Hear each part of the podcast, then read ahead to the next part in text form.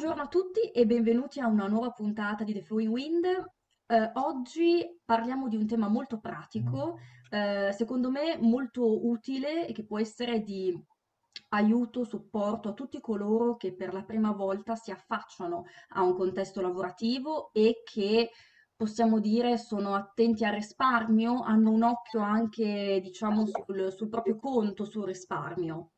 Oggi parliamo di fondi pensione sono felice di avere con me Matteo Calestini, che. Buonasera. Ciao Matteo, impiegato di banca e sindacalista, ehm, che segue soprattutto giovani eh, che stanno per entrare in azienda, che si stanno approcciando un po' al mondo del lavoro. Quindi Esatto. sono veramente felice di poter parlare con te oggi. Matteo, sei proprio la persona giusta che stavo cercando per affrontare questo tema di fondi pensione che mi sembra tutto sommato abbastanza complicato, ingarbugliato, un po' teorico, un po' amministrativo. E, Assolutamente sì. ecco, e, e mi piacerebbe con te oggi renderlo veramente il più semplice, lineare, diretto possibile per capire un po' i pro e i contro, diciamo, del, di- di- di- del fondo pensione. Ok? Quindi lo faccio o non lo faccio? Certo. Partiamo con una domanda subito molto diretta, che è un po' la base, no? Eh, quando ho, ho- ho pensato di trattare questo tema. Che cos'è un fondo pensione? Certo. Un fondo pensione è uno strumento finanziario di risparmio che ci consente di accantonare durante la nostra vita lavorativa delle somme per poi vedercele riconosciute una volta che andremo in pensione. I fondi pensioni sono dei, dei prodotti finanziari assolutamente particolari e diversi da qualsiasi altro prodotto, perché non solo sono sottesi al risparmio, ma hanno anche delle caratteristiche fiscali uniche. Queste caratteristiche fiscali assolutamente uniche eh, li rendono i prodotti più opportuni, se non addirittura obbligatori nella sostanza, Mm, per andare a colmare quello che noi possiamo chiamare gap previdenziale. Il gap previdenziale è la differenza che noi avremo tra la prima pensione e l'ultimo stipendio. In pratica, l'ultimo stipendio che avremo parametrato a quello che ci darà la, previ- la previdenza statale, cioè l'INPS, sarà purtroppo decisamente inferiore.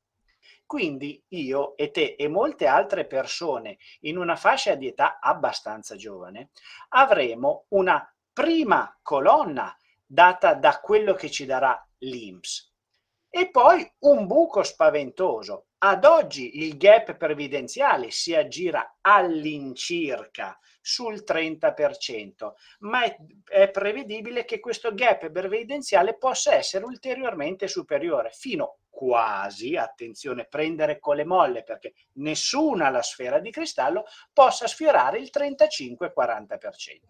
Quindi se come primo pilastro della nostra pensione futura abbiamo sicuramente la pensione di origine statale, cioè l'INPS, dobbiamo forse preoccuparci di come andare a integrare questo gap previdenziale che avremo. Sostanzialmente abbiamo altri due metodi. Gli altri due metodi sono quello di aderire o a un fondo pensione aziendale o di settore, mi spiego, settore metalmeccanici viene aperto un certo fondo pensione a cui tante aziende possono aderire a questo fondo pensione o eventualmente un fondo pensione della singola azienda.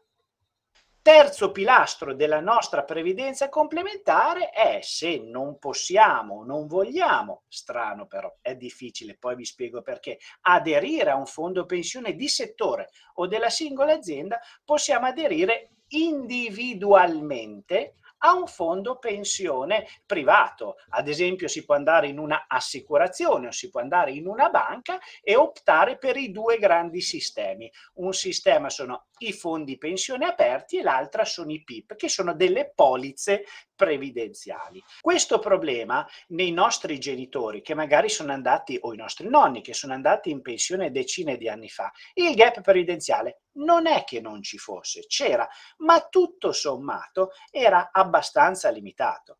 Quindi o noi finché siamo giovani cerchiamo di metterci avanti sul pararci le spalle da quello che ci succederà quando e se un giorno andremo in pensione oppure potremo avere bruttissime sorprese. Quindi pensione IMSS, primo pilastro, secondo pilastro un eventuale fondo di settore o fondo aziendale e ultimo pilastro la, il fondo individuale.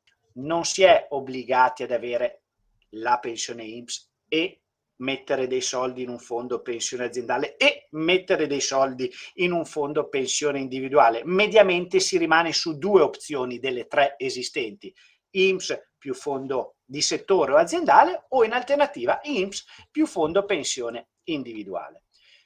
Perché ci tengo molto a dire questo? Non solo perché il gap previdenziale che avremo è già una certezza, ma perché se io tanti anni fa, quando ero molto più giovane, mettiamola così, non avessi incontrato qualcuno che nel lontano 2007, quindi non proprio ieri, non mi avesse spiegato questi tre pilastri, probabilmente ad oggi non avrei accumulato in un fondo pensione una cifra che mi potrà, non dico completamente, ma parzialmente colmare questo gap previdenziale. Mi sembra di capire che ci siano solo vantaggi. Sì, allora, eh, Dimmi perché... uno svantaggio, uno svantaggio. Certo, certo. Allora, il vantaggio, oltre eh, a mettere da parte i soldi, è che grande cosa si può dedurre dalle tasse quello che noi mettiamo nel fondo pensione. Cioè la deduzione fiscale è quello strumento che permette al contribuente di ridurre il valore del reddito complessivo al fine di calcolare la base imponibile. La deduzione fiscale altri strumenti di risparmio non ce l'hanno, è un unicum del fondo pensione. Però, come giustamente mi fai notare tu, ma possibile che sia uno strumento così bello? Allora tutti si precipiterebbero a farlo. Dobbiamo sapere che quando facciamo, entriamo in un fondo pensione mettiamo dei soldi nel fondo pensione, ci sono dei paletti all'utilizzo dei soldi che mettiamo nel fondo pensione. Mm. Eh, ci sono dei paletti, ad esempio, che non possiamo ritirare i soldi prima di un certo numero di anni in cui abbiamo aderito al fondo pensione e ci sono dei paletti anche sulla percentuale di questi soldi che possiamo tirare indietro. Sostanzialmente, ad oggi, nei primi otto anni che si contribuisce a una forma previdenziale, non si possono ritirare le cifre se non per gravi motivi di salute.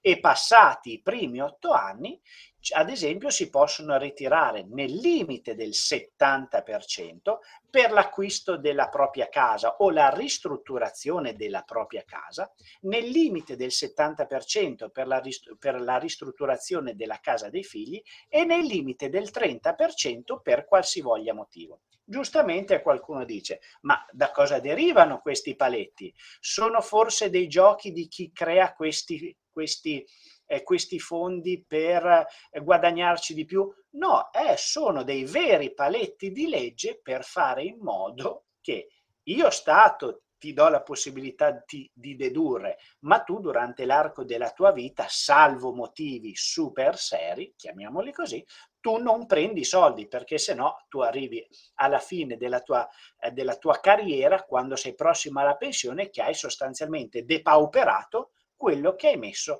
nel fondo pensione. Quindi il fondo pensione, grazie alla sua deducibilità, ti dà quel qualcosa in più che ti aiuta anche già durante la vita a mettere dei, da parte dei soldi per ridurre il gap previdenziale. Se io ad esempio lavoro che non mi permette, eh, diciamo, un'entrata fissa, ad esempio, mensile. Certo. Oppure se io ho necessità per motivi personali, per qualsiasi motivo in realtà, di ehm, sapere, di poter accedere in tempi brevi, possibilmente, a, a tutti i, i, soldi che, che, guadagno, comunque eh, diciamo tutti i soldi che ricevo in busta paga? La prima è non eh, la soluzione del problema, ma è la prevenzione di un eventuale problema di liquidità bloccata all'interno del fondo pensione.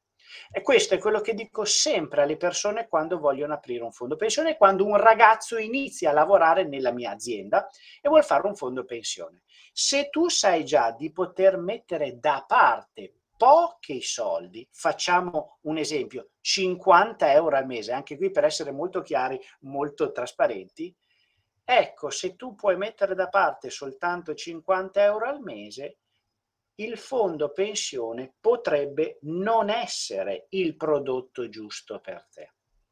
Perché se tu da lì a breve tempo, per necessità serie, ma non compatibili con il riscatto di quello che ha messo nel fondo pensione, avessi necessità di ritirare questi soldi, purtroppo hai le mani assolutamente legate. L'esempio sto- storico che faccio da sempre è quello della marmita. Diciamo che tu metti da parte 1000 euro magari in un anno o due anni e a un certo punto alla tua macchina devi cambiare la marmita.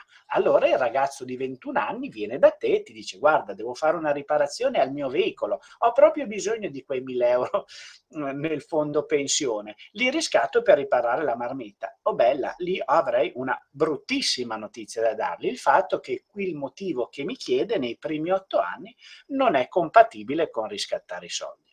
Quindi c'è un sistema preventivo che può essere quello di aderire a un fondo pensione perché comunque aderendo al fondo pensione c'è un vantaggio fiscale che, di cui adesso andiamo a parlare, ma stare molto attenti nel destinare unici, le uniche somme che tu puoi mettere da parte. Magari lo apri ma il primo anno, i primi due anni, se davvero puoi mettere da parte pochi soldi o li lasci liquidi sul conto o con rispetto parlando, puoi fare altri strumenti di risparmio, ad esempio un PAC. Un PAC che eh, investe direttamente in fondi di investimento è mediamente un prodotto che in pochi giorni lavorativi può essere disinvestito. Allora, qualcuno mi ha già sentito dire eh, eh, pochi secondi fa, ma perché lo dovrei aprire lo stesso una posizione previdenziale se poi non ci metto dentro niente? Perché un aspetto che ti cerca di invogliare a mettere eh, da parte questi soldi è che quello che noi mettiamo in un fondo pensione, alla fine, purtroppo, sarà controtassato dallo Stato, con una tassazione che va dal 15 al 9%. Più passano gli anni che teniamo questa forma previdenziale, più lo Stato farà scendere la controtassazione finale, cioè soldi che lui si ritira da quello che ha messo da parte dal 15 al 9%. Questa controtassazione non deriva da quanto è messo da parte, ma da quanto tempo lo è aperto. Quindi quello che noi consigliamo, soprattutto in ottica di possibili, potenziali, magari anche fantomatiche riforme future dei fondi pensione, è quella che intanto apri una posizione previdenziale, fai partire il conto alla rovescia della controtassazione finale, poi quando magari invece che 50 puoi mettere da parte 100 euro al mese, oh bella, magari 50 li continui a mettere nel pack, che se ti cade la marmita puoi, la puoi sostituire senza patemi e gli altri 50 eventualmente li metti dentro al fondo pensione. Quello che deve capire un giovane è il concetto, il pack entri facilmente, esci facilmente, puoi scegliere di accantonare quello che vuoi, può essere eh, un prodotto una tantum, cioè ci entro con 500 euro, oppure a versamento periodico ci entro con 50 euro, ma non è la deducibilità fiscale, ovviamente. Al contrario, il fondo pensione, tanto che delle due forme principali che esistono, fondo pensione aperto o polizza integrativa, PIP, eh, hai la deducibilità fiscale, ma effettivamente è un prodotto rigido. Quando tu mi parli di fondo pensione, la fascia è dai 18, minimo immagino, ai 35? Allora, guarda, il fondo pensione può essere aperto anche se tu hai due giorni di vita. Non è quello il problema. Può aderire, o meglio, i genitori possono aprire una posizione previdenziale al bambino, previo censimento presso l'assicurazione o la banca, quello che è. Eh, ovviamente i genitori saranno loro, dato che fiscalmente sei a carico di qualcuno, a poter beneficiare dei soldi che loro ti mettono da parte. Cioè, se tu hai 18 anni e ti apri una posizione previdenziale, sei tu che deduci dalle tasse eh, eh, i soldi che metti da parte, ma dato che tu sei piccolo e che non lavori e che fiscalmente sei a carico dei tuoi genitori, saranno i tuoi genitori che loro con i loro soldi ti mettono delle cifre nella tua posizione previdenziale e saranno loro a sostanzialmente beneficiare di questa deducibilità fiscale. Se si è molto in là con l'età, bisogna assolutamente farsi fare i calcoli della convenienza effettiva e reale di avere, di accantonare dei soldi in un fondo pensione. Io lo so che oggigiorno siamo bombardati di messaggi che impauriscono le persone. Ti devi alimentare in una certa maniera, devi fare sport in una certa maniera, devi mangiare frutta 13 volte al giorno perché sennò non hai le vitamine giuste e poi arriva qualcuno come me che ti butta dentro anche la questione del fondo pensione. Però c'è anche da dire che al fondo pensione, una volta che tu ti sei chiarito le idee, che con rispetto parlando ci metti anche pochi giorni, in pochi giorni tu fai una scelta strategica che ti porti avanti per i decenni successivi. Quindi è una scelta importantissima, ma a cui puoi spendere ben pochi giorni per capire che cosa fare. Certo, se un, un ragazzo giovane, una persona volesse, fosse, diciamo, fosse curioso, volesse intraprendere un po' questa, questo percorso, questa certo, direzione. Certo. Che caratteristiche mh, personali, attitudinali, secondo te, eh, deve avere per eh, essere un, un bravo sindacalista, quindi una persona che insomma fa bene il proprio lavoro, gli piace e che insomma è appassionato anche di questi temi. Quali sono secondo te gli aspetti più importanti, caratteriali o attitudinali che, che una persona deve avere o maturare? Questa domanda vale tutto. vale tutto perché io una risposta certa e definitiva non ce l'ho. Non ti sei preparato, ti sei preparato no, su tutto ma eh, non su eh, questa risposta. No, questa io, è una risposta che non, non diventa difficile darla, de, darla, um, darla definitiva. Il sindacato bisogna farlo bene, bisogna farlo con passione, bisogna capire che si stanno aiutando le persone. Eh, il sindacato oggigiorno ha una velocità elevatissima, cioè, quello, cioè eh, la mini campagna per aiutare i miei colleghi oggi, domani mattina ne devo già inventare un'altra perché c'è un altro adempimento o un altro problema o un altro cambio di legge, dipende eh, tra i miei colleghi che fanno sindacato io ho i caratteri più diversi, da quello estremamente paziente a quello invece che si infervora, a quello che si è specializzato sui fondi pensione, sulla maternità, sui congedi, sulla legge 104, a quello che invece non si è specializzato ma fa un pochino di tutto. Però credo che tutte queste persone, volente o nolente, abbiano deciso a un certo punto della propria vita che vogliono spendere del tempo per risolvere dei problemi a delle altre persone. Io, Matteo, ti ringrazio davvero tanto di questa chiacchierata perché sei stato chiarissimo anche sulle domande alle quali no- non ti eri preparato o non te le avevo condivise, ma veramente sei stato molto molto chiaro, mi hai dato una visione, ci hai dato una visione un po' più a 360 gradi del vostro mondo. E, ehm, e quindi ti ringrazio perché per me è una testimonianza davvero importante. Grazie a te dell'opportunità. Ci sentiamo presto allora, Matteo. Volentieri. Ciao, ciao, ciao. Ciao, buona serata.